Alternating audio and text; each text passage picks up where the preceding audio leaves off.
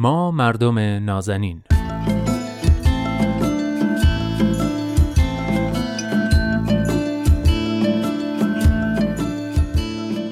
سلام. سلام به شما مردم نازنین. خیلی خوشحالم که این هفته با من نوید توکلی و برنامه خودتون ما مردم نازنین همراه شدید. و البته با کارشناس جامعه شناس برنامه دوست خوبم عرستو رحمانیان.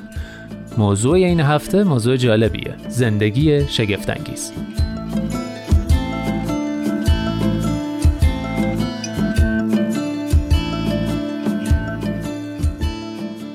خب عرستو جان خیلی خوش اومدی. در مورد موضوع این هفته که فکر می‌کردم به یه پارادوکس عجیبی برخوردم. اونم اینه که به نظرم در دنیای امروز مخصوصا تو همین چند سال اخیر یک اشتهای سیری ناپذیر عجیبی در ما در همه ما مردم نازنین در سراسر دنیا ایجاد شده.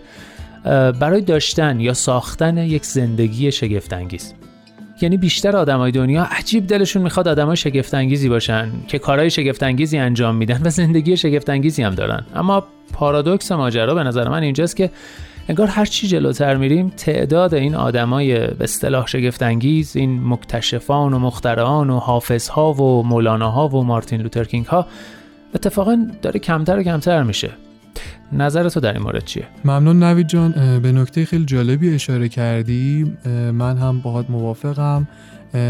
به تدریج تاریخ تغییر کرده جامعه تغییر کرده. جهان دیگه این شکلی نیستش که تغییراتش بر انگشتان معدودی افراد خاص بچرخه. بله. امروز دیگه این تغییرات بین آدم های مختلف توضیح شده و هر کسی سهمی در پیشرفت و تغییرات دنیا داره. البته که خب آدم ها تاریخ رو می‌خونن الگو برداری می‌کنن و وجود این شخصیت های خاص در تاریخ که تغییرات مهم و شگرفی رو ایجاد کردن به حال جذابه و آدما دوست دارن یکی از اینها باشن که در آینده ازشون نام برده میشه. ولی واقعیت اینه که به تدریج این شکل و فرم از دنیا تغییر کرده. البته من معتقدم همچنان زندگی شگفتانگیز وجود داره اما این زندگی های شگفتانگیز شکلش تغییر کرده و به زعم من قاعده من شده. آها چرا این اتفاق افتاده؟ یعنی چطوری این تغییر اتفاق افتاده؟ خب در گذشته به علت تماس کمتر بین آدم ها در سطح دنیا منظورمه. دسترسی به اطلاعات کمتر بود محدودتر بود.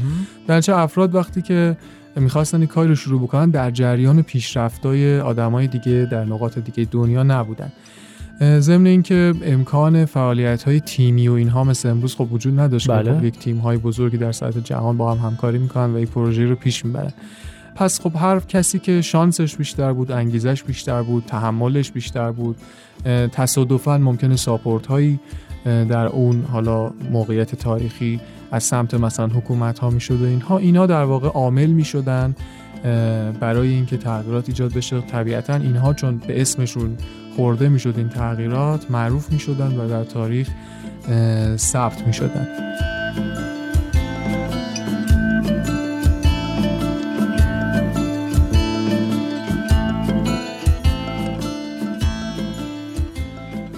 امروز وضعیت تغییر کرده. هم اطلاعات در سطح گسترده و آزاد توضیح شده بین آدمای مختلف. هر کس به حال سهمی داره. منابع همینطور توضیح شده ارتباطات وسیعتر شده. بله. همه دیگه در جریان پیشرفت آدم های دیگه توی اون حوزه به خصوصی که دارن فعالیت می‌کنن هستن. بنابراین انگار که هممون داریم توی یک تیم بزرگی فعالیت می‌کنیم یه تیم بزرگ جهانی داریم فعالیت می‌کنیم.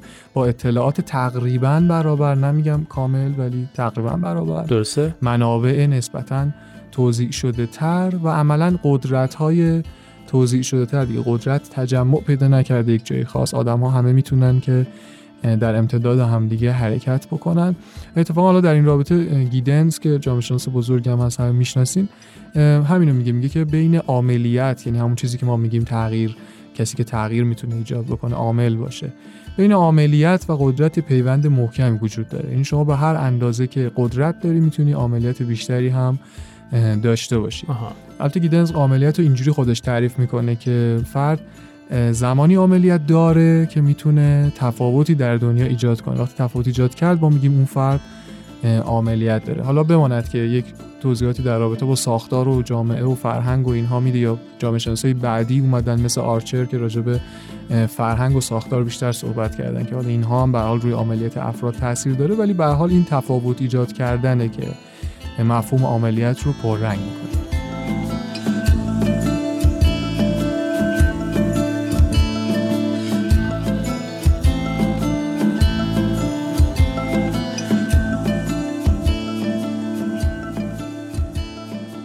خب در مورد عملیات صحبت کردی یه توضیح و تعریف کوچیکم بهمون دادی ولی دقیقا اگه میشه کم بیشتر در موردش توضیح بده و عملیات همون شگفت انگیز بودنه به نوعی میشه گفتش که آره به خاطر اینکه در واقع شگفت انگیز بودنی که در گذشته بوده الان معنی عملیات پیدا کرده. عملیات داشتن هم قاعده من شده. در واقع همون شگفت انگیز بودن هم انگار که قاعده من شده. باید این نکته رو درست ببینیم که عامل بودن شکلش تغییر کرده. ما همه توی یک ساختار بزرگتر در قالب یک فرهنگ عمومی و در یک جامعه بزرگ داریم حرکت می‌کنیم. اگه بتونیم پیدا کنیم که چه تفاوتی و چه تغییری برای بهتر شدن دنیا یا جامعه اطرافمون نیاز هست و در قالب همین فرهنگ و ساختار بتونیم اون تغییرات رو ایجاد بکنیم اینجا در واقع ما عملیات داشتیم.